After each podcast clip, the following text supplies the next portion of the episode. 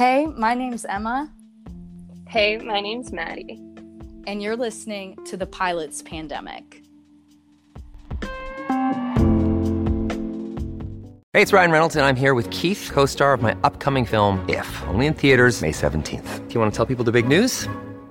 All right, I'll do it. Sign up now and you'll get unlimited for fifteen dollars a month and six months of Paramount Plus Essential Plan on us. Mint Mobile dot com slash switch. Upfront payment of forty-five dollars equivalent to fifteen dollars per month. Unlimited over forty gigabytes per month. Face lower speeds. Videos at four eighty p. Active Mint customers by five thirty-one twenty-four get six months of Paramount Plus Essential Plan. Auto renews after six months. Offer ends May thirty-first, twenty twenty-four. Separate Paramount Plus registration required. Terms and conditions apply if rated P G.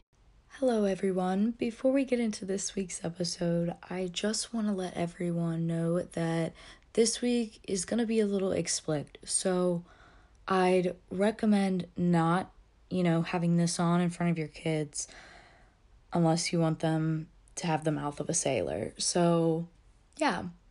And if that rubs you the wrong way, then this is not the episode for you. Um, I would just go to our previous episode. That one's real nice. Um, but yeah, if you're offended by swearing and you're offended by other people's opinions, this is not the episode for you. So, yeah, that's just your little P S A. Don't say I didn't tell you so. Toodles. Hope you enjoy. Welcome back to this week's episode of The Pilots Pandemic.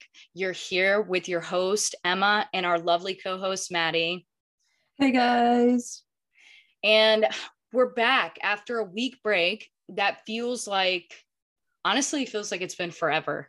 Like, Maddie, I know you and I, we really haven't spoke much. Like right now, before this is the first time we've spoken almost two weeks. Yep. Yep. It's, it's been, feels like forever. Yeah. It's been a little bit busy, but what have you been up to, Maddie? So a couple of weeks ago, I went to Salt Lake City and visited one of our guests, Tia. Up, um, she lives near Salt Lake City, and we got to go up in a Cirrus. She took me flying, and that was amazing. So we went over to Moab, where the Arches National Park is, and we just explored there. So we went twice in three days. I was like so spoiled, I felt. And we got to meet up with one of her friends. He toured us around the park twice and went on a hike, went to that big arch, which is like what Arches is named after. And I think he stayed in Salt Lake City for about four days. And then I came back home. Such an awesome experience. If you guys ever get to meet your Instagram friends in real life, like highly recommend it. That's like one of my things about social media is to always go meet your, your Instagram friends in real life, because it's just like a nice experience to have. And that really makes social media so much like more real, I guess. It's not like this fake thing or fake exchange. Um, and then Jesse finished captain training this last week. So finally completed his lifelong goal of becoming a captain. Ow, ow. You know, so wild to me. He's, he hasn't taken his first flight yet. Like he had his first day off. He's like, I think I'm going to contact the company and like ask when my, when I'm going to get to fly. I'm like, Jesse, like take, take a breather, take a few days off and then call the company. So I don't know when his next trip is, but it should be like probably coming up soon. Um, and then I went down to Seattle the other day just to meet up with friends. So I don't live in the city. I live like an hour and a half from the city. So going down there, we always just like get a hotel, stay down there, do like the little tourist thing, go to Pike Place Market, um, have breakfast. And that was an awesome time. But what about you? I love it. I love it. Well, not as much fun stuff as you got up to, which I'm like high key jealous. The jealousy, um, being able to go out there and fly with Tia. I swear next time, next time I'm gonna get them. But I think it's right. Cool. Like you were saying, meeting up with people in real life that you've met on social media. I think that's like super unique too to aviation, because a lot of people have benefits and you're able to actually like link up with people that you wouldn't be able to otherwise, which I think is super cool. And Tia was like, I can't believe you're actually, you actually came, because like most of the time people say they're going to come visit me and then they don't. I'm like, girl, I am someone who, if I say I'm going to come and see you, I'm coming to see you. I know. I respect that about you, Maddie. You, you travel and like, you make traveling your bitch. Like you want to go somewhere, you make it happen. And I love that. I love a go-getter. But I, well, I went skiing in the North Carolina mountains, which I guess, I don't know, you know, a lot of people are giving me shit for this, as if I'm the one who like invented skiing in North Carolina. Like so many people in my D Ms, like, I didn't know you could ski in North Carolina. You can ski in North Carolina. Uh, well, where, where can you even ski? I'm like, well, look at the picture, sir. Well, where sir, did you go? Sir, I went skiing. Granted, to you, it may be a hill, but I had one hell of a freaking time. I mean, I always have a blast going skiing here. I don't care how much shit anyone talks about it. It's fun. If you go out to the night ski, it is so much fun. It's a great place to learn because, I mean, the the well, not the lift, the line, the line that you're skiing isn't that long. So if you're trying to learn, it's easy because you just go up and down over and over and over again, which it's like, I think it's a mile, a little over a mile long from top to bottom. So I don't know. I've been out west and I get you skiing out west. There's it's unmatched. There's nothing like it, but I still have so much fun skiing in North Carolina. So I did that with a group of friends. And then immediately after on Monday, I went skiing that weekend. On Monday, I moved to Charleston, South Carolina, which oh, I, big deal. I finally, we've made it happen. We've been trying to get down here for forever, it feels like. And I don't know. It's just kind of a dream come true. The past like week has just been a serious whirlwind. Like I'm not able to keep up with myself. It does not feel real. I'm still like adjusting to everything, but it's been, yeah, it's been one hell of a past week. I can't wait to like come visit you now with your own place. Like, I'm just like so excited to come down. I know that's all Zach and I have been talking about. We're like, when, when are, when, when are we going to get Maddie to come down here? Like, we got to get her to come down here. We got to set up like a little, you know, a space for y'all to record something cool, like a cool setup. I'm like, yes. We'll worry about it when it happens, but it's going to be soon. It's going to be soon. I cannot wait. I know. I'm so excited. Well, that leads us to questions that we got on the Pilots Pandemic. So Emma asked some questions on our Instagram page, Pilots Pandemic, and we are going to dive into questions today. We're going to do a lot of shit talking on the F A A because we love to do that.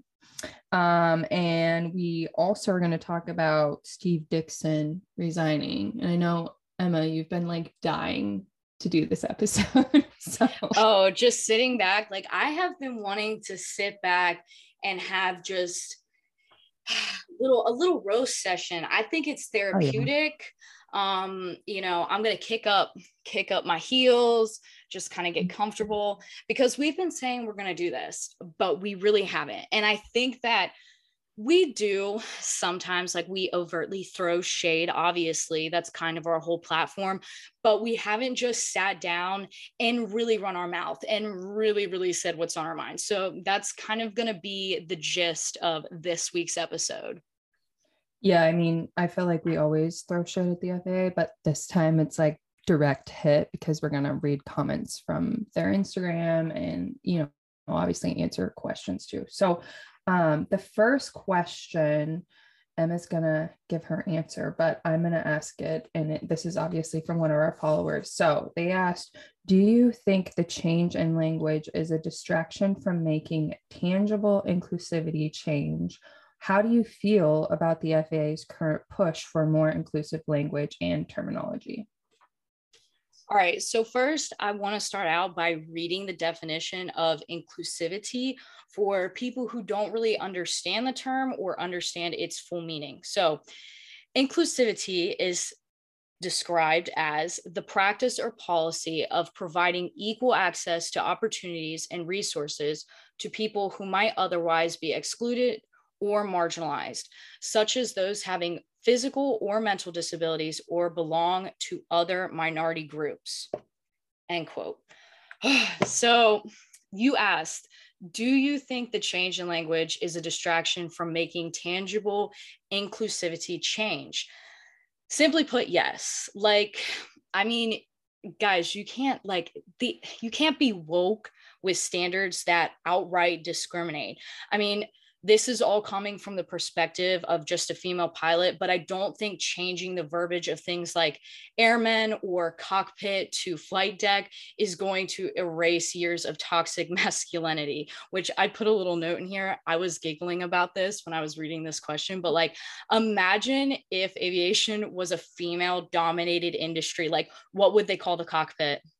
The pussy pit, the purr pit, yes, the tit deck, the tit deck. And I said the black hole. The black hole. I love that. It's like my purse. It's like my my L V just drop bag. It's a black hole.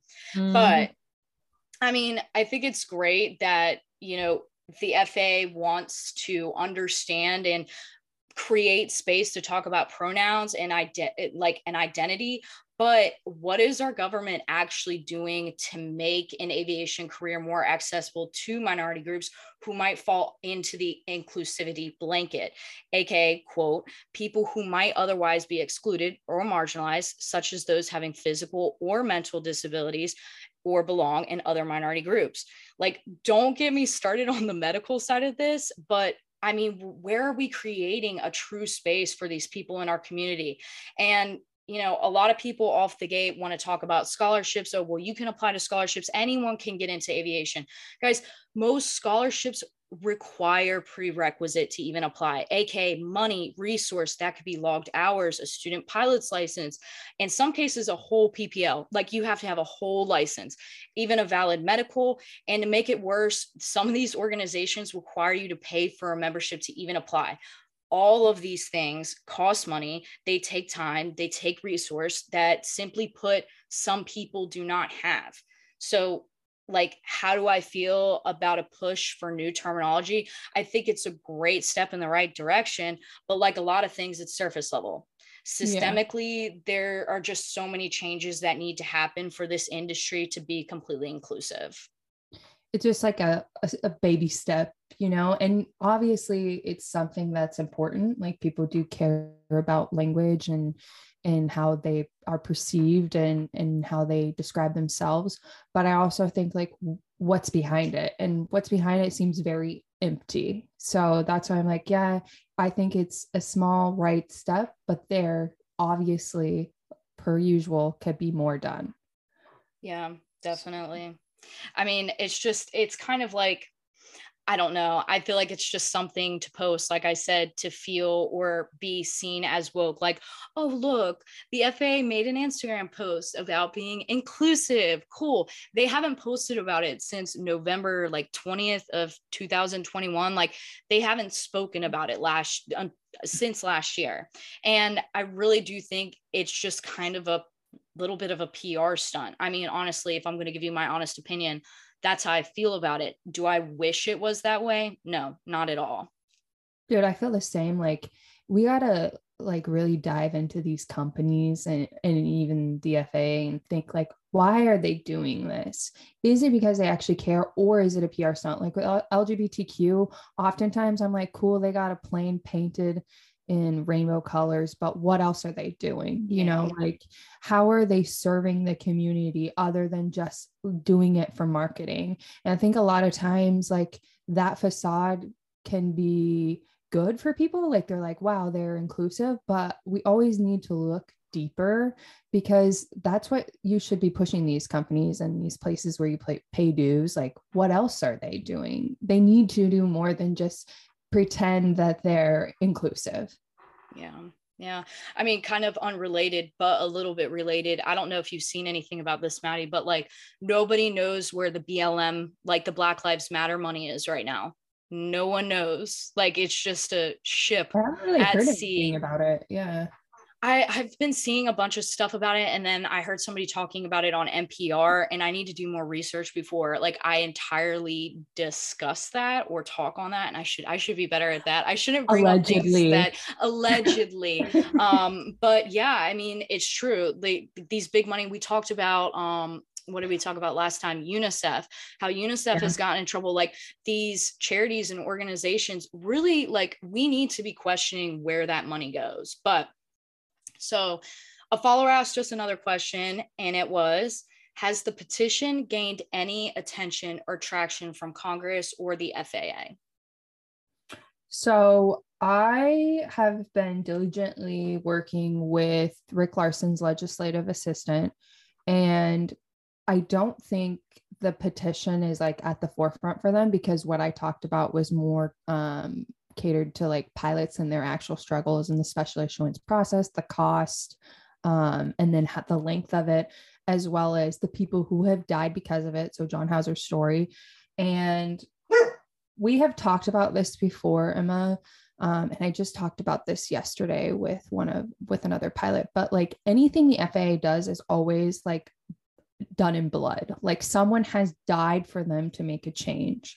So my big thing is pushing people who have died because of the, the medical process. And John Hauser's story is like the most recent, and then Emma's story, obviously.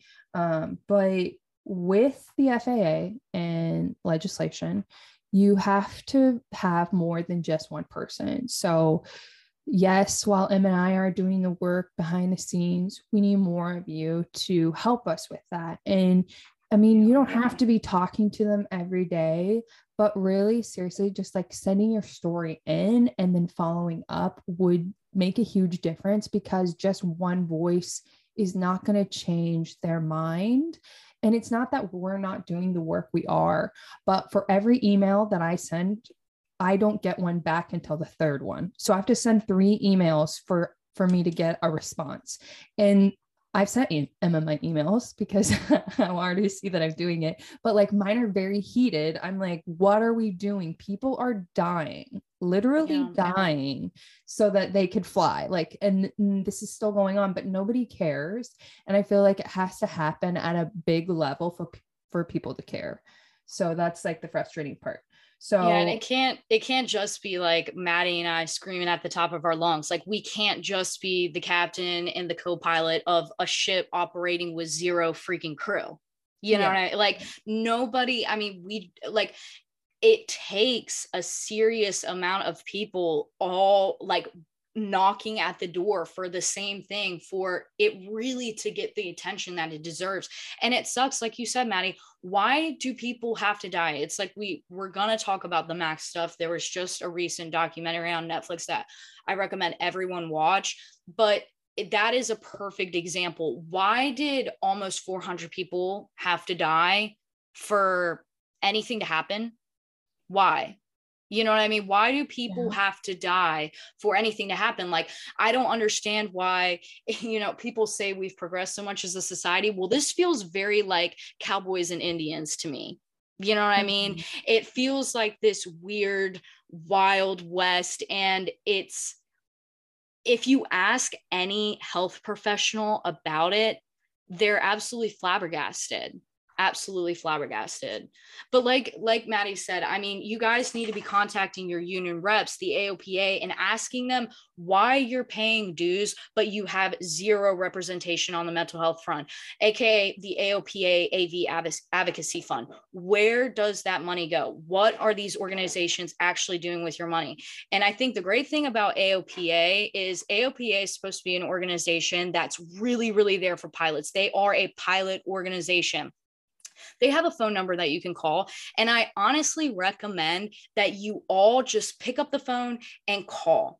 And I'm going to leave that phone phone number in the show notes. I'm not going to say it on air, but even though you'll probably be put on hold and connected to three other people with a fifty percent chance of the call just getting dropped, eventually someone has to answer. And the more people that are asking the same question, hey, what is your stance on mental health reform? Hey, what is your stance on the F A A's mental health policies or physical health policies?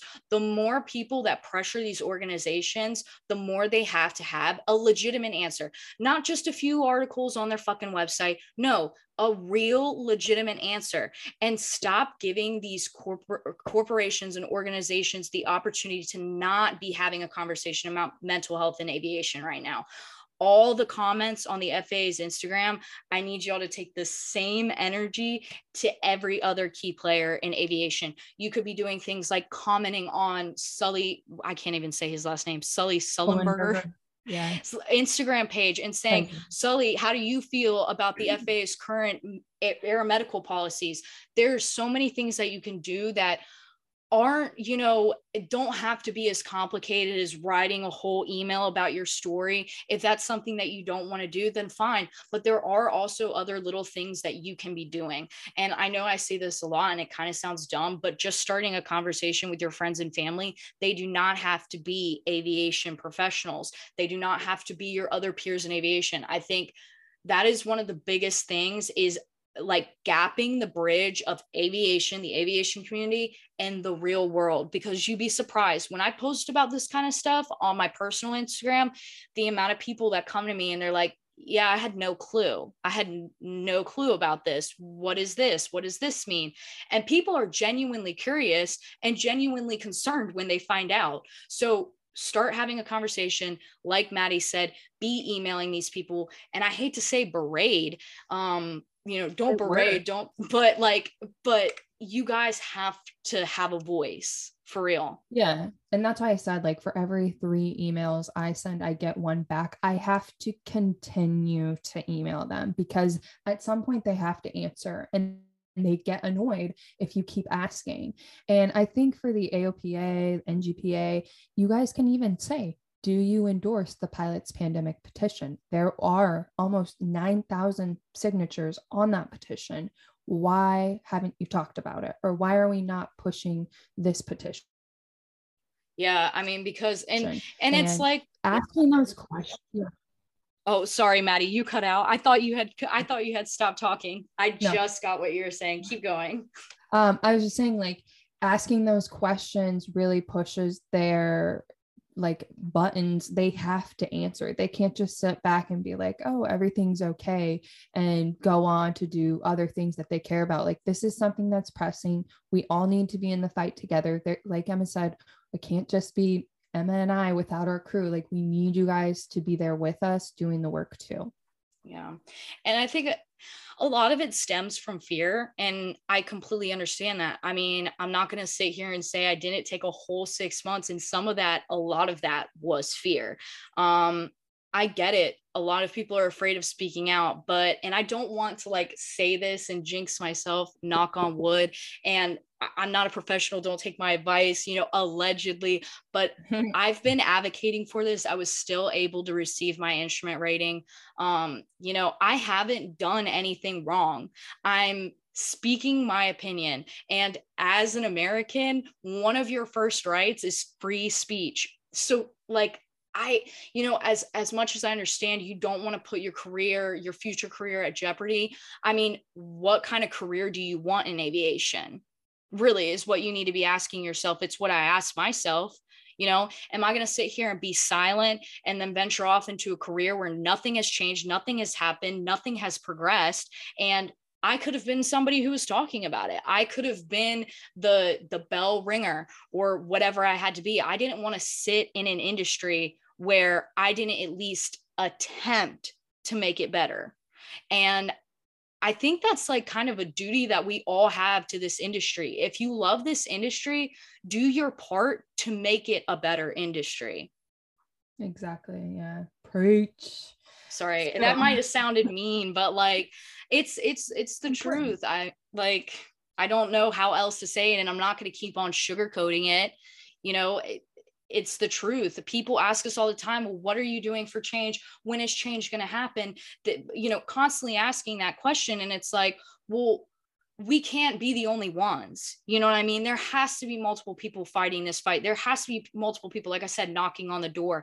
We can't be so in fear. And I think part of us staying in that fearful mindset, it just further cont- contributes to the stigma. And it's not healthy. Just speak your mind. I mean, we're in the twenty-first century where everyone speaks their mind, even when they shouldn't. So just, just say what you got to say. The old like saying is like, nothing changes if nothing changes. And I guess what Emma and I are really saying is like, instead of asking us if things are changing, we would love if you guys came to us and are like, hey, I'm talking to my local legislative assistant and this is what's going on, you know, giving us feedback, because that's what freaking fuels our fire to keep going, instead of, um, so how's change going? Like, we need your help, guys. That can't just be us. So with that, We appreciate you guys listening though. We love you all. Like, we love you. We love you. We love you. We love you. Yeah. It's just like a nice little tough love nudge from us, like to help us out. Um, but anyways, we want, the reason we're doing this is because of the next things that we'll go over, like the F A A. And like Emma said, as much as the, that you give to the F A A and the comments, we'd love you guys to have that fire towards like having legislative change. So want to move on to the F A A's Instagram, highlight like the crap that they've been posting, because it seems very tone deaf per usual for them. And it just like hurts us, like our hearts, seriously. Um, and y'all have some bangers in the comments that I just love. Dude, so we're gonna out of pocket and all that. Yeah. It's the clap back from the aviation fam, dude. It's so good. Dude, when I tell you there were some seriously out of pocket comments on some of these, I mean, y'all are, I love, you know, there, people talk a lot of shit about our generation, but we are damn creative when it comes to comments, insults, trolling. I, like some of these comments are just literal gold, Instagram gold. But so the F A A posted, like Maddie said, a completely tone deaf post about A D H D. And the post has almost four hundred comments. And I'm just going to clap hats off because that is a lot more than what the average F A A post gets. I mean, even under like the posts where people get riled up, it'll be hmm, max one hundred, one hundred twenty. To see four hundred comments, all pretty much on the same theme, other than the fly, burr, whatever, revert now guy. Oh yeah, revert now, man. Yes. Revert now. Okay, okay, gotta talk about this. The revert now guy is woke and aware enough to at least say, um, mental health awareness now, mental health reform now, before he goes revert the flight pass. Yeah. Okay. We got him on our side. Like that's how you know, like that's how you know, but yet the F A A keeps continuing to post stupid, ridiculous shit like this. And it just, yeah, it gets us going. So I know this admin really got their ass handed to them. Like, I wonder how it feels to post this kind of shit and read the the, the comments underneath it. Like, what does that feel? I can't, I can't. and and the fact that they keep posting stuff like that, just stop. Anyways. So, I'm just surprised they don't like do the turn off comments. I'm like surprised they yeah. let us control them, but they do. And I'm like, and they don't delete, like they don't delete no. comments as far as I know. And that, yeah, like you said, Maddie, that has been the funniest thing to me. I'm just waiting for the day where you go and all the comments are turned off and all the comments are erased, but nope, they leave them up there and it makes them look, I mean, it's just the proof's in the pudding. But the, the post caption says, F A A regulatory authorities worldwide consider attention deficit hyperactivity disorder, A D H D, a disqualifying condition for pilots, but proper diagnosis of A D H D is a complex process. Tap the link in our bio to learn more. So we've thrown a lot of shade in the comments, but guys, like here's some people you could email or write to. This article was written by Doctor Chris M. Front and Doctor Randy J. George Miller at the F A A Office of Aerospace Medicine. Should I repeat that? Doctor Chris M. Front and Doctor Randy J. George Miller at the F A A Office of Aerospace Medicine. That is someone you can email or write. I guarantee you'll be able to find their contact information online. You can find anyone's contact information on Google. All right. Mm-hmm. So I want to read a quick little like snippet from the article because I'm like, I'm curious. I'm assuming most people went and like looked at the article, but the article just makes it so much worse. The article makes the post even more tone deaf. It says, quote, the likelihood of an accident rooted in distraction or poor A M D, aeronautical decision-making, is heightened when the pilot has a condition that negatively affects such skills. Attention deficit hyperactivity disorder is a neuro- neurodevelopmental disorder with symptoms of inattention or hyperactivity impulsivity that interfere with the functioning or development of said person, end quote. So big old yikes, big old yikes. Before I read the first comment, Maddie, how do you feel about that? Like, because that is just bold. It, I, that's what I comment. I was like, y'all are bold for this. Yeah. And then it's just, it feels like, why'd they even post that? Because it's like, we already know that they don't accept people with A D H D. And so they're just like posting it. And it's like a slap in the face. Like, like to um, remind you, like, oh yeah, yeah. Like, by the way, you'll never be a pilot. Yeah. It's by our up. standard. Like, like and right. obviously they don't understand A D H D. It's like, they're so stuck in their ways. And then they still want to just like post it out there. Like, hey, we're still stuck in our old ways. we, we get it. We get it, guys. Yeah. Mm. So the first comment by Big Slim Jimmy, which I don't know, I might bleep out the ads. Should we read the well, ads? I think, I think the people that commented really don't care, because it's like, if they're going to comment on the F A A's website, like they don't. Yeah. See, don't now I'm playing into the own stigma that I just said I shouldn't. Okay. They're not coming after us, Emma. How many times have I tagged them and you've tagged them, and we've said so much shit on the F A A? Oh, I know. I called, I called, I said, I commented on their little stupid space cadet post and was like, why, why y'all need to go to space? So you and Penny and all the other old farts can make sure nobody's sat up there. Yeah. I'm like, bro, like, okay. So Big Slim Jimmy says, quote, no data saying that A D H D pilots are more dangerous. No statistics comparing fatal crashes between medicated and unmedicated A D H D pilots. No regard for compliance with A D A. A neurosurgeon, lawyer, C E O, and even the president of the United States don't have these restrictions because, unlike what this article insinuates, medicated A D H D individuals don't have problems with cog- cognition, critical thinking, memory, or adherence to standards or procedures. This attitude towards mental health is hurting our industry by further throttling the su- supply of pilots necessary to keep our infrastructure intact, end quote. Boom. I love that. Yeah, I mean, and that's so true. Like, that's a point that I've never thought about, is like, I mean, which I don't know, like, I, I wonder if neurosurgeons and like surgeons can't take certain medications, but like, you'd never hear about that. Like, oh, I couldn't go to med school because I have A D H D. Yeah. You know I what I mean? That, well, because they're doctors, it's like, they know that medication works and helps. And so I'm like, how can, how could you say one thing, do one thing, and then go against it and the other? Like, I'm sure this person is right. Obviously I haven't looked it up either, but it is true. Like, all of these high position people have so much stress. Like, how could you say that they aren't going to have any mental health struggle? They know that that's going to happen, because the more stress you have, the more likely you are to have a mental health struggle. Yeah. But I mean, he has a good point. Like, where is the data? And more specifically, where is the data on pilots? Like, A D H D is one of the most commonly diagnosed mental disorders in children. And we just are flat out saying no. Mm-hmm. And it's crazy to me. I don't know. I mean, every other person I know has A D H D or is diagnosed with A D H D. You know, they don't ever want to do like studies on that, because then it becomes like a liability thing, I feel like. And so like, they're just like trying to mitigate liability in every circumstance.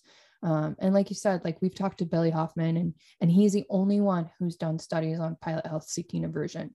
So like, how can you say, oh, A D H D pilots are unable to do these things when they have no record of that? It's just a blatant lie. Yeah.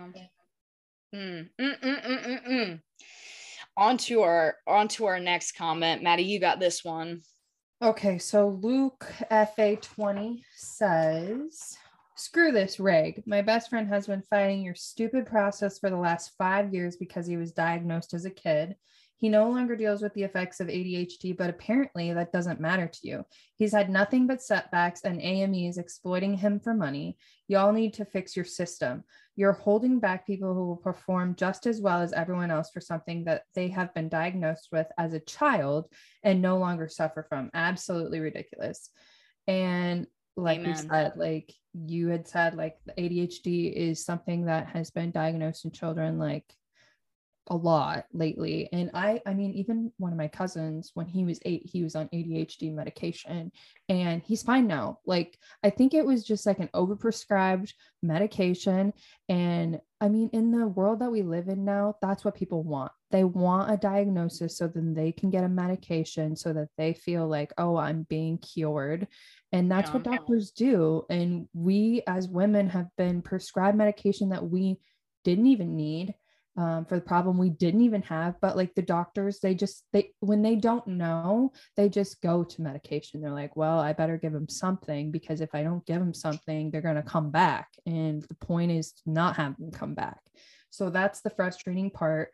And then also when these pilots are children, they don't know that they're going to be pilots.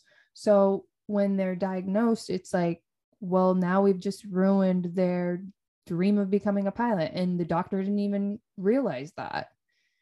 So yeah, I, I mean, you brought up a really good point, like about how most people do want, are seeking a diagnosis. They want a pill to fix it.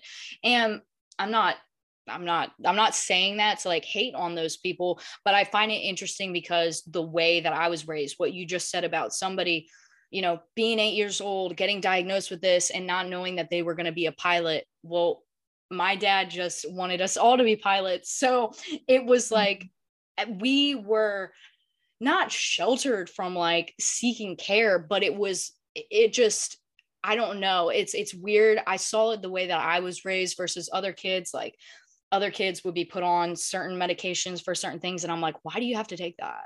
I mean, my, my, the way I always thought about it was, dude, you just got to buck up, buttercup, and fight yeah. through that. I mean, so many dates. I mean, I think that's like, the sad thing about it is with children and A D H D, I think it's one of those things that a lot of people give their kids because they're having a behavioral problem or they're not staying focused in school and it's just a quick fix. But it is kind of sad. I mean, I think about all the times that I sat in my chair at school and was looking at the ceiling or looking outside or rocking my chair back and forth, you know what I mean? And to only imagine like the amount of times that the teacher called my mom, Emma's not paying attention in class. And then for my mom to just take me to the doctor and put me on medicine, that's crazy to me. And I'm not judging anyone, but it is interesting to see how common it is in just in basic society. I, I act like I grew up on a fucking, in a, in a commune. The way I talk about it, I'm like, I was so sheltered. I didn't go outside. We had a holistic herbalist doctor. I, I used to eat antler every single night before bed and it cured all my ailments. Um, no, like I went to the doctor when I was sick, y'all. It's just like, there were certain things that my parents strayed away from because they wanted me to have a successful career in aviation if I ever wanted to have a career in aviation. Um, it is but- interesting, like the parallel though, because like your dad was a pilot. So like he was able to know like, hey, my daughter's not going to do this or this or this, or my kids aren't going to do this, because he knew like what the consequences would be from the F A A. Um, and then in my life, like my mom was in the medical field. She was a registered nurse. And so we did take things. Yeah. And she, but she always had like a, a balance, I would say, because I would ask her like, hey, is this like something that you think I should take? And she would be like, no, like, I don't know why they're prescribing that to you. Um, yeah, as yeah. I grew up and stuff, especially with like my women problems that I had. So I think it's interesting because not everyone has the ability to have a, like a pilot father or pilot mother who can counsel them in that way. And I think that really helped you, Emma, in a lot of ways, that you had your dad there to do that for you. Definitely. And I also feel like, I mean, like I said, no shade to anyone who was like raised differently than me. Like, um, I, I like, you, I don't know how to explain that. This literally no shade. It's just, I was raised so much differently. And I'm surprised my dad wasn't more worried about stuff. Like I grew up riding horses. Like I can't tell you the amount of times I fell on my head, but yeah. it was just more or less like, I remember being young, you know, when you're thirteen, twelve, thirteen, and you're just like, I think for women in particular, that's a rough, rough time. And I remember going through those years and being like, I'm just so emo and like, I can't go on. And like, I remember my dad telling me, you need to like grow up. You're going through puberty. Your brain has like forty different thousand chemical reactors firing off. You're going to feel crazy for a little while, work through it. And I mean, and I know some people could take that and spin it and be like, oh, your dad was terrible. You should have gone and gotten help if you felt that way. Did I actually feel truly depressed? No, I probably was upset over the fact that I couldn't get the shoes that I wanted from Soundfoot Shoe that day. But it, little things like that, I feel like taught me a lot throughout my adult years, where especially after he died, like I had to learn to cope. You know what I mean? I think a lot of people, and a lot of people did look at me like that after my dad died. Well, aren't you going to go get help? Aren't you going to go get help? And I'm like, I've, I, I, I can, you know, I'll, I'll figure this shit out. I got to learn how to cope. I have to learn how to grieve. And that's something that I've learned how to do on my own. So I don't, yeah. people are listening to this and they're like, yeah, bitch. And you need to go get therapy. You're like fucked in the head. Oh man. I think everybody obviously grieves in their own way. So it kind of like just depends like how able you are to deal with grief. But also I think on this subject, like why is the F A A combing through pilots' records eighteen and down? Like, yeah. why do they even need that information? Because that's not something like, if you get in trouble when you're a kid, I feel like those records are sealed from if you get like pulled over or something happens to you after eighteen. So it's kind of like a, a grievance period where they don't really treat it as something where it's set in stone. So that's why I always wonder, like the F A A, especially if you have to go through the special issuance process, since we've talked to a few pilots who have gone through it, um, and the S S R I specifically, they've gone back through their records and combed through them from when they're a kid. So I think that's a scary part. It's like, why do they care about when you were a child? Because as we know, we're always changing as adults. So I just don't understand the focus on an eighteen and under record. It's, it's creepy to me. I don't know. Honestly, like it is creepy. Like to think that somebody is just in a little basement, dark somewhere, like skimming through and like looking at like what happened to you and your medical records when you're six years old, eight years old, three years old. That's weird. Mm-hmm. It's really That's weird. Cool. Yeah. Anyways, moving on to our next comment. Sorry, I got off on a little rant there, but I think it's important. I think yeah. it's important. Anyways, so I can't say this at name for the life of me. Kamir? Yeah. I mean, Kamir, I don't know if it's supposed to be a name. Kamir. two thousand one says, one of my friends was offered a six thousand dollars cognitive training course after he was told he had A D H D by one of the aeromedical specialists that he was deferred to after they saw meds on his medical forms. Your programs are nothing but cash grabs simply because the F A A is, ent- is an entity as, no, sorry, simply because the F A A as an entity is nothing but a bunch of tyrants. Amen. Mm-hmm. Amen. Uh, uh, uh, uh. I mean, and that's something that we talk about a lot with like Maddie, the pillars that you've created with reform. One of the biggest ones is cost to obtain the S I after declaring a mental health diagnosis. I don't understand why these tests cost thousands of dollars. And if they cost thousands of dollars, then the, our government needs to pay for them or have grants or have some kind of kickback for that. Who like like a fallback, because I don't understand, like especially now with the pilot shortage, why are you going to put these pilots through the ringer and make them pay thousands? And this says specifically six thousand dollars for, and this is not even to like saying that you're going to pass the cognitive training, it's just a course to help you pass. Six thousand dollar course, six thousand dollars. Like people are making money off of your mental health. So just remember that. Mm, I know a lot of people. Mm, mm-hmm. And they will say, oh, I'm here to help you. But are they, or are they there because there's a problem and they know that there's a problem and, and they can profit off of it? Yeah. Yeah. That's, that's one of the biggest ones. I mean, don't get me wrong. I think having resources and having different like wellness programs for pilots are great, but I, I, I don't fully understand the money side. And I definitely don't understand the money side of having to take a course to pass another test that you got to pay for out of pocket. That doesn't, I mean, yeah, it's going to benefit you to get your medical back, but other than that, how does it benefit you? It, it doesn't. It's not like a preventive service. It doesn't do anything for you other than help you get your medical back, which isn't a promise.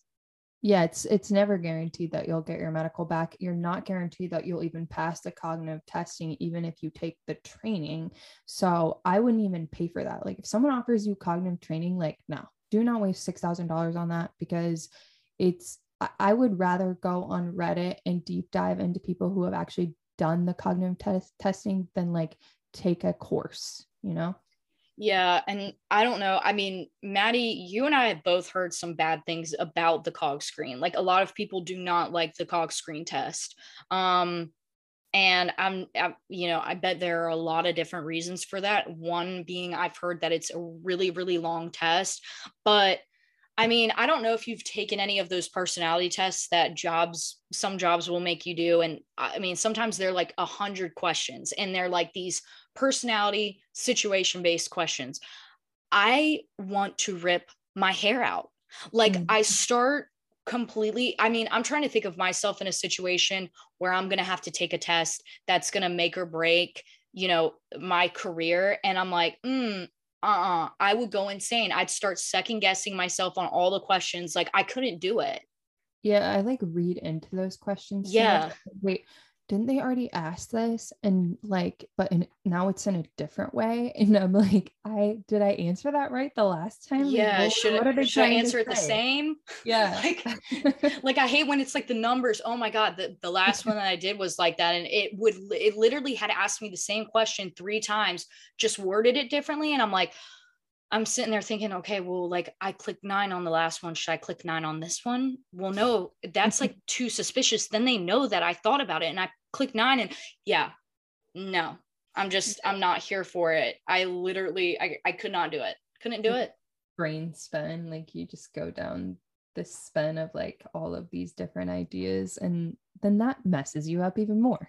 It's just a lot of pressure. Like yeah. it, it really is truly just a lot of pressure. And I understand like, oh, we'll get used to it, buck up, buttercup, because a lot of things in aviation are just pressure. And I fully understand that. I am very well aware, but it's, it's a lot of pressure to be paying anywhere from three thousand dollars, six thousand dollars for these tests. And you've got one chance. Mm-hmm.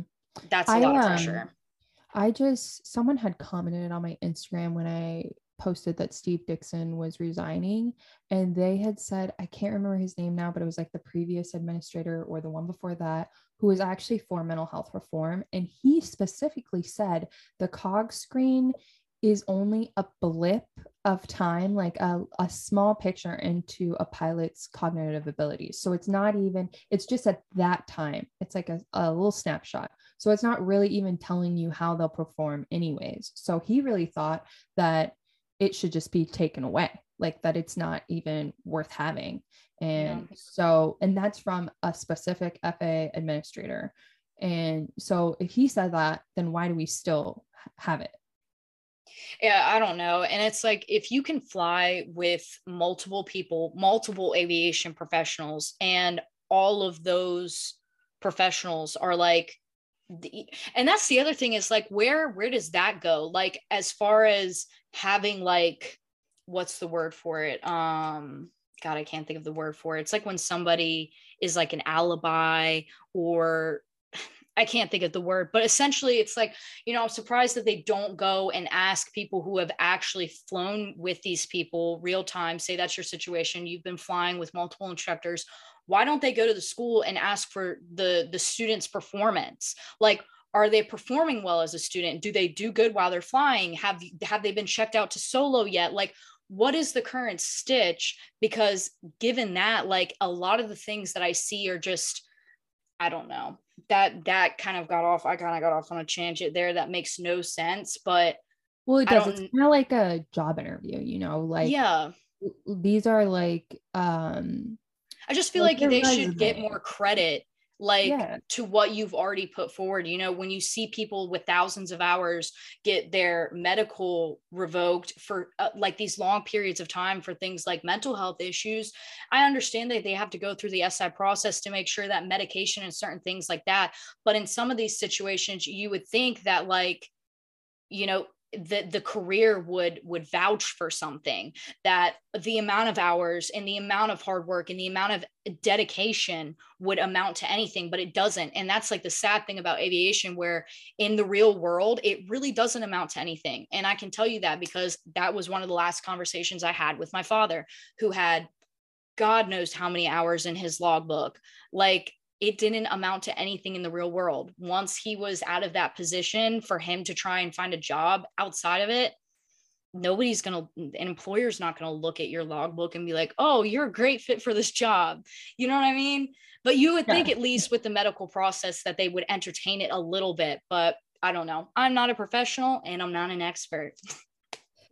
Yeah. Who knows? Well, everything, like I said, it always comes back to liability for the F A A. So as long as they can dot their I's and cross their T's, like, they're good. So that's why they don't care about what other people say, because if you hinge off of someone else's omission of, like, how someone flies and then something happens, then that's not good enough for them.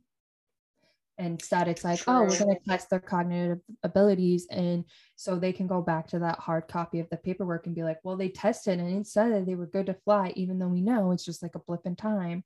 So that's a frustrating part, is like the F A A has their own way of doing things, and it's always going to come back to things not falling back on them, because they're the ones that want to look like they're the knight in shining armor and that they have nothing, they've done nothing wrong. The F A A is that kid in class that is, like, really book smart. I mean, all A's, A P student, graduates high school with a two-year associate's degree, but they can't even fucking pump their own gas. Like, they're th- like they're they have no street smarts. No. Like, no common sense. It's like, I understand why they have, you know, these these procedures and these things that they have set up. And yes, in theory, like, when you look at it on paper, it's smart, but when you actually apply it to real life, it's just dumb as balls. Dumb as, I was going to say dumb as dick. This is going to be an split episode. Okay. So next um, comment by Pan Com Wall says, hey, F A A, show us the part that you're doing to hire more medical examiners so that we're in all not waiting six months for someone to review our case. Stop wasting time on these posts and actually do something about this. Amen to that too. And yeah. Emma and I always talk about, like, the pillars, but this is another pillar that we focus on: the time it takes to get your medical, and specifically a special issuance if you do have a mental health diagnosis. It's what we've seen from pilots who have discussed their special issuance process with us, um, the S S R I process. It takes twenty-four months. And that's kind of the story we've been he- hearing for a while. And we know at the U N D summit, they said, oh, it's only taking six months to get through medicals, which is like a blatant lie. Because, shut up. Yeah, it's like, shut your big head up. Um, because it they don't have enough manpower. That is the the case, is like, even though they've hired one more person to go through special issuances and through medicals, there's only three people doing it. And there's like four hundred thirty thousand or some like crazy number. No, there's like a that. wild number for that. Yeah. Like, and but we should like have it, but thousands. I, I posted about this like a couple months ago, and for some reason, I think it's like in the four hundred thousand range, Jesus. But it could be two hundred fifty thousand. So let's just say two hundred fifty thousand, but it's one hundred, hundreds of thousands of medicals that they have to go through. And there's three people that say pass or fail. So that's why it takes so long. And it really shouldn't, especially for people who just need a medical, who don't even have to go through a special issuance process. That should be passed pretty quickly. But like we've talked about, everything is so slow because everything goes through snail mail. They don't even have an updated system. So that's why it takes so long. And that's another thing that they could change. And obviously all of these things take money, and that money comes through taxes. So it's just like, there's always this issue, and it's compounding. So there's multiple parts to the issue. It's not just, oh, hire more people. It's like, well, they also don't have a system that could be a lot faster that they could upgrade. Yeah, talk about infrastructure. Mm-hmm. It's literally like, it is like the tiered cake system for airspace. It's just, you've got a massive ship literally on top of a mouse. Mm-hmm. Like they're, it, they, they, they want to act like they're the best in the world, but yet like that, mm, they don't really have the, the grit to really show it. It's not there. You know what I mean? You can't act like you're the most proper, the safest, the best when your system is so fucking flawed that you've only got three people, three people, allegedly. Yeah, allegedly. Allegedly, because we can't comment on their personnel. But also you saying like ma- a ship on top of a mouse also just reminds me of the image like of the Titanic. Like you see a s- problem and it looks small like an iceberg, but then below it is a massive fucking iceberg. And so that is pretty much how problems with the F A A are. They're more than just surface level, guys. Like there's a lot going on with them. Mm, mm, mm, mm. So the next comment I'm about to read is, this one is cutthroat. Mm-hmm. Like this, yeah. This just came for the whole neck. I, I, I, I wow, it. wow. Love it. Love it. Love it. All right. And honestly, so the cool thing about this comment, because I did some investigating, the person that left this comment is like a page that I'm pretty sure was just created to leave this comment, because there were zero followers, zero posts. They didn't follow anyone. No one followed them. Like it was just a blank slate. But this person said, the F A A is full of sorry excuses of met is, I don't like the way they wrote this. I do, but I don't. The F A A is full of sorry excuses of medical, quote, medical professionals. Charles Chesinau, is that how you say that, Manny? Yeah, yeah. Charles Chesinau, Penny Giovanetti, David O'Brien, just to name a few, are nothing more than hacks that ruin people's careers, livelihoods, and lives, and hide behind whatever excuse falls out of their fat asses. Dude, it, it gets better. The H I M S program is nothing more than an extortion ring to line their pockets, and all of these quote doctors that go along with it are violating their oath. Amen. I hope every last one of you is sued into poverty and you lose your profession. You deserve much worse, but that would do the industry and pilots some good. At the F A A, pile of shit. Oh my god, that was the best comment, dude. That is so savage to like call them out by name. Old old as dirt. She's like it, in her seventies or eighties, I think. It hurts me to think that a woman, like you would think that like a woman would be aware enough. And I just, you know, you guys are probably like, oh, it's so disrespectful to like talk about an older woman that's superior than you that way. All right, well, if they would have published what she said at the U N D summit online, I guarantee a lot of you would be thinking the same. And there's a reason why, why, they, didn't. why they didn't. There's a yeah. reason why pieces of that summit are not online to the public, because some of the shit that was said is absolutely disgusting, absolutely despicable. And the fact that you can show up to a summit, an event like that, and say those things, you're a monster. You're yeah. a literal monster. And to the faces of someone who has just lost their son, like it was, again, like we always say, tone deaf. Like they just say things and it's like, why can't you just apologize? Why can't you say, we want to work on this. We want to work with you to p- make this policy change. Instead, they're very defensive and they just point to their graph system that they have. And they say, look, th- look at this pretty little graph we have, and we're doing this. And you know what? We do pass special issuances and we care, and they don't fucking care at all. And so if you're going to be the face of that, obviously we're going to be upset with you. And it, it it does suck. She's like the only woman on that page, but she was the one at the U N D summit. So we're going to call her out, because, and there is a reason, like I said, her speech at the summit is not online. Why isn't it? Yeah. for real, because it was just a bunch of throwing shit at the wall to see what fucking sticks. Mm-hmm. I like, she pisses me off.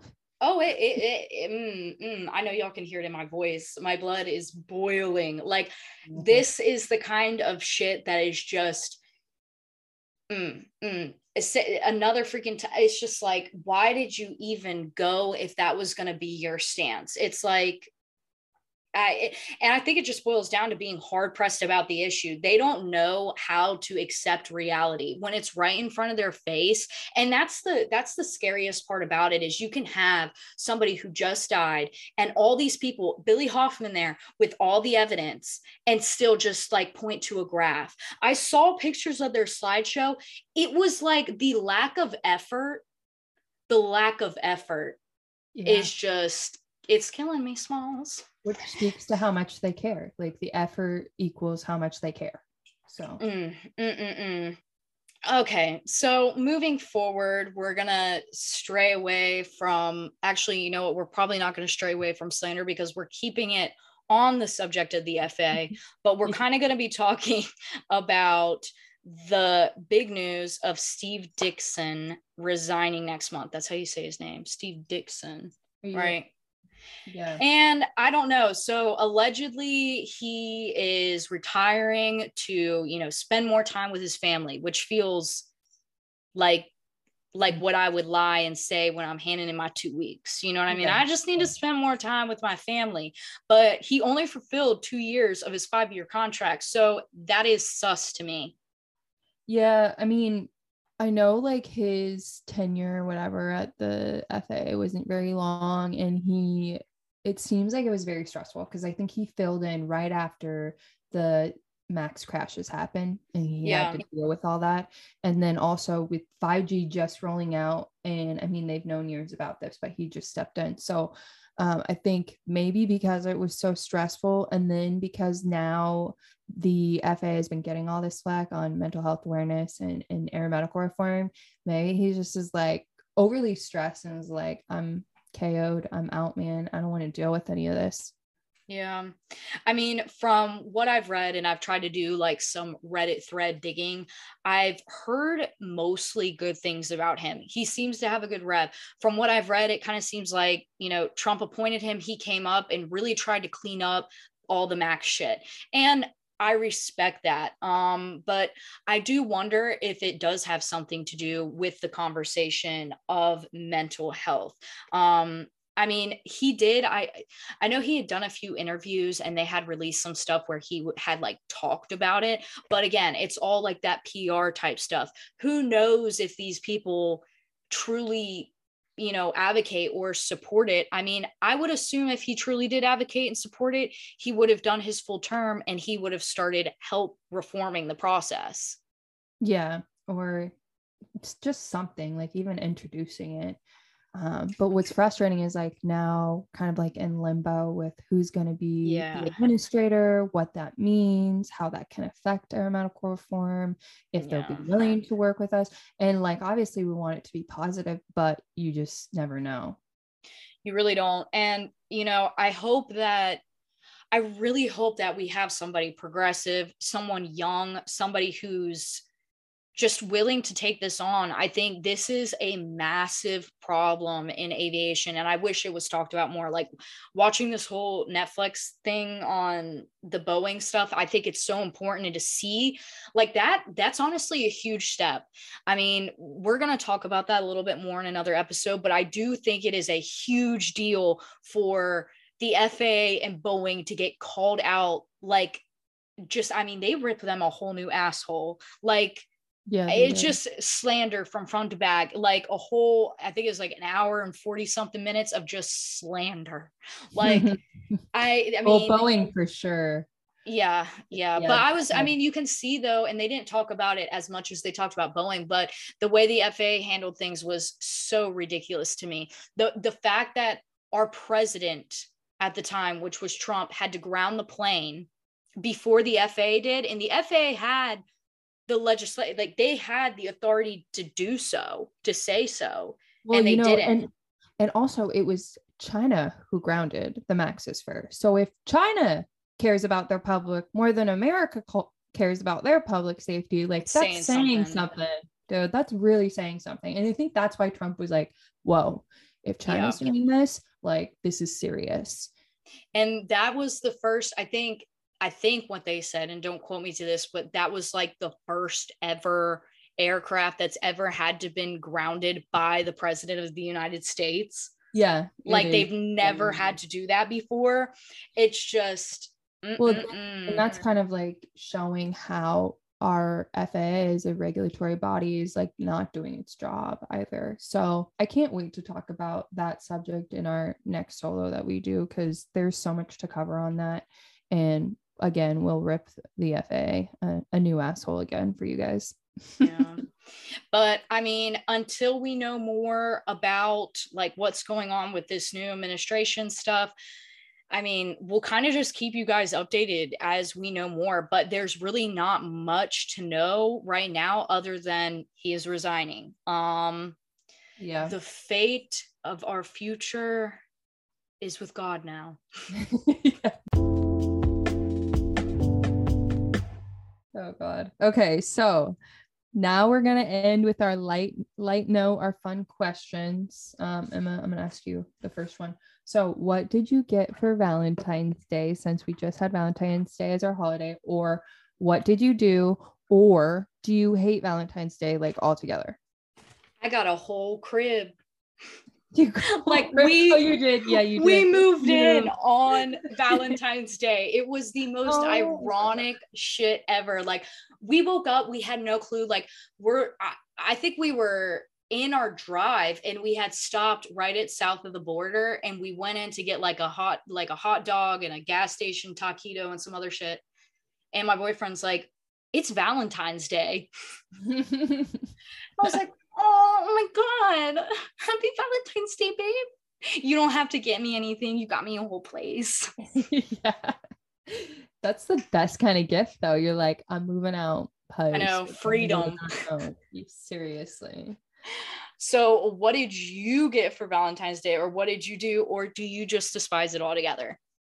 Um, I, I actually like Valentine's Day, but maybe that's because I've had a, you know, a man to celebrate with for ten years, but I did, we celebrated early because Jesse was in training. So like per Pilot White fashion, you don't celebrate on the day. So Jesse and I did it like four or five days before. And we went to like a little putt-putt golfing, like brewery place, drank to our heart's content. And then I think we went out for drinks that night. Like, it was like a whole day. Like, Jesse and I love to do like a whole day of, it's called like a date day, where we do nice. stuff. But I didn't get I no like gifts. The day is your gift. Yes. Hey, listen, I I've always said the gift of a memory is way more valuable than material things. I think so too. People are like so stuck on like getting something. I'm like, honestly, stuff is just stuff. Like, I would rather spend time. That's probably because that's like my love language, spending time. But you know, I do love a good gift. But for Valentine's Day, it's just like about love. So I'm like, that's like the best way to do it, is just like to spend the day together doing stuff. Love it. Love it. All right. So next question is, what is the hardest part about adulting for you? Bills, uh, hygiene, cleaning. Like mine. Okay. So I was trying to think about that. I make Jesse pay all the bills, so I don't have to fret about that. But mine is literally like my night routine, because I just want to lay in bed. Like, I just want to go straight to bed when I'm tired. And but I'm like, I gotta brush my teeth, wash my face, you know, like yeah. put my night guard in because I grind my teeth, like all of these things. I'm like, God, I wish like I didn't give a shit, because like I I even though I was a dental assistant assistant, I've said this before, like I hate brushing my teeth for some reason. I think everyone hates brushing their teeth. Nobody's just like candid enough to admit it. Like, I really do think it's a universal thing. People just don't like to say they do because they're like afraid. You know how Emma, Emma Chamberlain for a while, like she said something about not liking to like take a shower every single day. And then for years, people just tore Slammed into her. her. Yes. And like, we're like, Emma Chamberlain doesn't shower. Emma Chamberlain stinks. I really think like that is why people don't admit that kind of stuff, is because they're so afraid of like other people's opinions. The backlash. Yeah. I don't give like, a shit. I brush my teeth morning and night, but am I going to sit there and tell you that like when I'm drunk as shit and it's twelve o'clock at night, one o'clock in the morning, am I brushing my teeth? No, yeah. I'll do it in the morning. Like, like, uh, I, I just don't think people, people aren't real with themselves or real with each other. They are about some things, but not the things that like make us human. Yeah. What about you? So like, what is your least favorite thing about adulting? God, I don't, I'm, I definitely think cleaning, but it's one of those things where like, I struggle with it in a sense where I hate doing it, but I'm so consumed by it. Like yeah. I, after my dad died, um, one of my really, really good friends, which I want to have her on the podcast. She was at, it, it, weird weird, weird story. And if you've listened to the podcast episode with my mom, you know a little bit about it, but we have been childhood friends for forever, stopped being friends, ended up being friends again, because she was the one that her and her mom found my dad when he passed, um, or were there when he passed. But so weird that she came back into my life, because my dad was always like, you need to be friends with Newbie. Like, like that's your girl. Um, but so anyways, she came into my life right after my dad died. And I wouldn't say that I was a dirty person, but I definitely had a way too many things. Like people loved my room because it was, it was like a getaway for, for them, because you come into my room, there's tapestries all over the wall, a record player, old records everywhere, posters. It was like, like a psychedelic band girl, surf girl, surf boy dream. But I didn't realize how much it was like negatively affecting my mental health. And then she came over one day and I just was telling her, like, I don't feel calm. Like I can't calm down in here. Like, I don't know what I need to do. She was like, we're going to clean your room. And we took a whole day and like, we threw so much shit away. We cleaned everything, like every single surface of everything. And from that day on, I vowed to myself that whatever is my space will always be clean, because if you give yourself a space that's like calming to be in, you are a much better person. You are a much calmer person. Hey, for me, I can find things easier. Like that's a big one for me. If I have too many material things or too much clutter, I can't find shit. And that's my biggest pet peeve, is not being able to find something. Um, so I think cleaning I struggle with, because I get sidetracked and like, there's so much things that I feel like I always have to do, but at the same time, it's just, it's ingrained in me. It's preset. It's been preset for like four years now. I just, every single day I clean. People think I'm insane. I vacuum every single day. Oh my every God. day. I can't because of my cats. They hate it so much. But my I cats hate it, but I'm like, I'm suck vacuum. It up, bitch. Go hide. I don't give a shit. Hey, maybe if I didn't have a house for you, I wouldn't have to be vacuuming so much. So mm. Exactly. Stop shedding. Stop shedding. It's that freaking simple. Or pay rent. Yeah, or pay rent. Yes. You live in here rent free, so you get a vacuum, deal with it. Uh, yeah, I vacuum every single day, and I've got the Roomba. It's, it's really, really bad. Like the Roomba goes off at eleven and then it goes off again at seven. And then I vacuum at some point during the day. It's bad. Oh my God, Emma, that's excessive. I just hate seeing that. Like I hate hair. I hate it. I hate like filthiness. Like you understand when you come visit, like the I way that I live my life is, is seriously crazy. Like people, I feel like I make people uncomfortable because they'll drink something, put a dish in my sink, and I'll go in after them and put it in the dishwasher. I'm that person. See, I'm the one who hates doing dishes. Like I love cleaning. I've always been like all about organizing and like changing up my feng shui. Like I will change my house around. Like you'll come here one day and then two weeks later, my house is like totally rearranged. And I've done that since I was little. Like my mom used to change the house around. So she would let us change our rooms around. And so I'd move the furniture all over the place in my room. And I still do that to this day. So it feels like you're in a whole new apartment. But when it comes to freaking dishes, dude, like I hate it. I've gotten better because Jesse hates that I leave dishes in the sink. So like, he's the one that's like been like the police officer about that. And I'm like, okay, I'll do the dishes, but really hate doing the dishes and folding laundry. I hate folding laundry. laundry. I hate folding laundry. People are like, oh, that's the easiest one.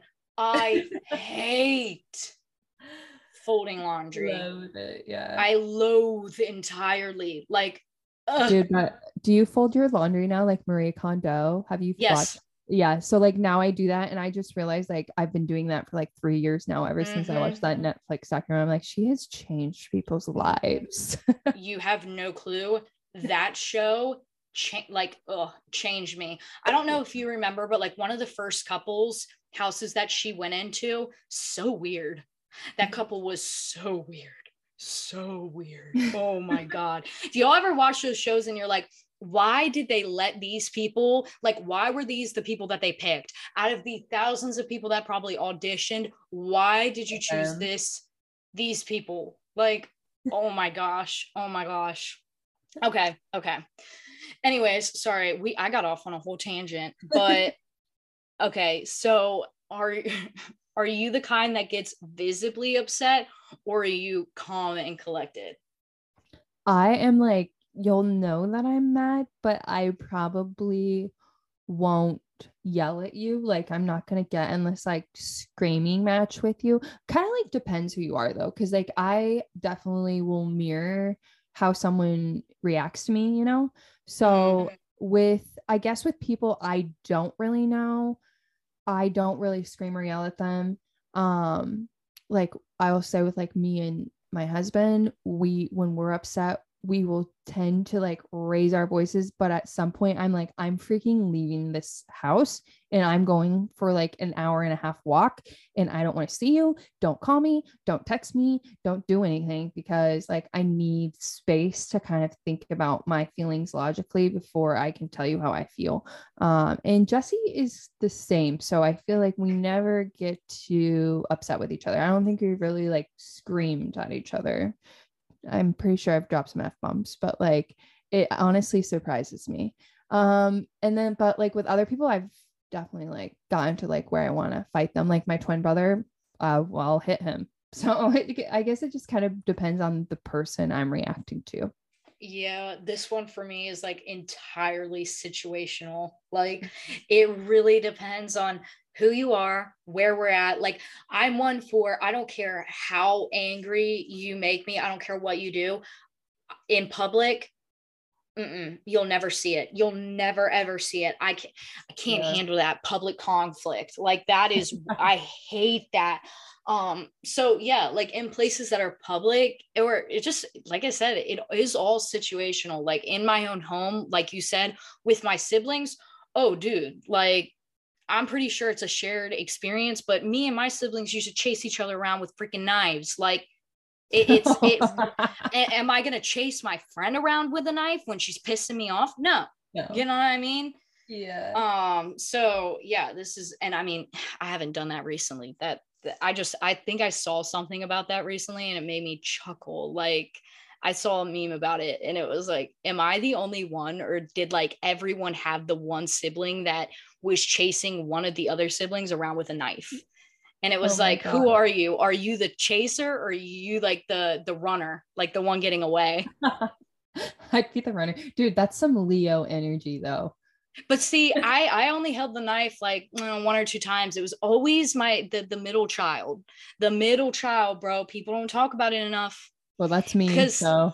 as the as the oldest, you're not allowed to play into those games. You know what I mean? Like you'll get in trouble just for like defending yourself as the oldest because you're supposed to set an example. Yes, but then the youngest never gets in trouble. Nope, ever, ever. No, honestly, like somebody else's fault. No, it's always somebody else's fault. There's always like an excuse for everything. Everything mm-hmm. must be handed to them on like a like a platter, like a the vegetables platter. Yep. Like have to be cut up. The chicken has to be cut up. It all has to be separate. Like the the youngest child is that's mm-hmm. that life. That's mm-hmm. the life I would have killed to be the youngest, but I'm the oldest. So that means that, you know, all the responsibility, man, I got to mm-hmm. set a good example. Yep. You're the role model. Mm-hmm. Not a great one, but I do my best. Oh man. All right, y'all. Well, that is it for this week's episode. I can't think if there's anything that I want to close out on. Oh, we are doing a giveaway of one of the copies of Billy Hoffman. I always say Billy, but nobody, I'm like, Billy. Doctor Um, William Hoffman, he's our friend. Yeah, Doctor William Hoffman's newest release, Intrepid Pursuit. Um, you guys can get a free copy of that. Just go to our Instagram and the rules will be on our latest post, but it's pretty simple. You just have to be following the Pilots Pandemic Instagram. Um, like that post and then comment and tag a friend. You can tag as many friends as you want. Um, but you guys do have to be following the page to be entered in the raffle. So just make sure you don't forget that. Um, other than that, we'll draw for that. I'm pretty sure it's like February twenty-eighth. It's like a week from this Monday. So yeah, the twenty-eighth we'll draw for that, and somebody will get a free copy of William Hoffman's book, Intrepid Pursuit. Guys, as always, give us a follow on Instagram. Please rate, review, and subscribe the show. It does help us out a lot. Maddie, is there anything that you want to end off on? Write your Congress members. Yeah, always. I, I feel like we we definitely hammered that to you guys. And I, I know, you know, I, I, I'm not going to entertain the conversation of, oh, well, you just want somebody to do the work for you. But I will tell you now, before you even get that idea, it's not about that. Like I said, Maddie and I cannot be the only ones fighting this. It helps to be commenting on the F A A's post. We love it. We love the energy. But like I said, you need to be taking this to everyone. You need to be knocking on everyone's door and making it everyone's problem. Um, you know, we can't just be the only ones. It's just like, you can't fight a war with two people, dude. So yep, we need all of you. Yep. All right, y'all. Well, that is it for this week. As always, keep the blue side up and the brown side down.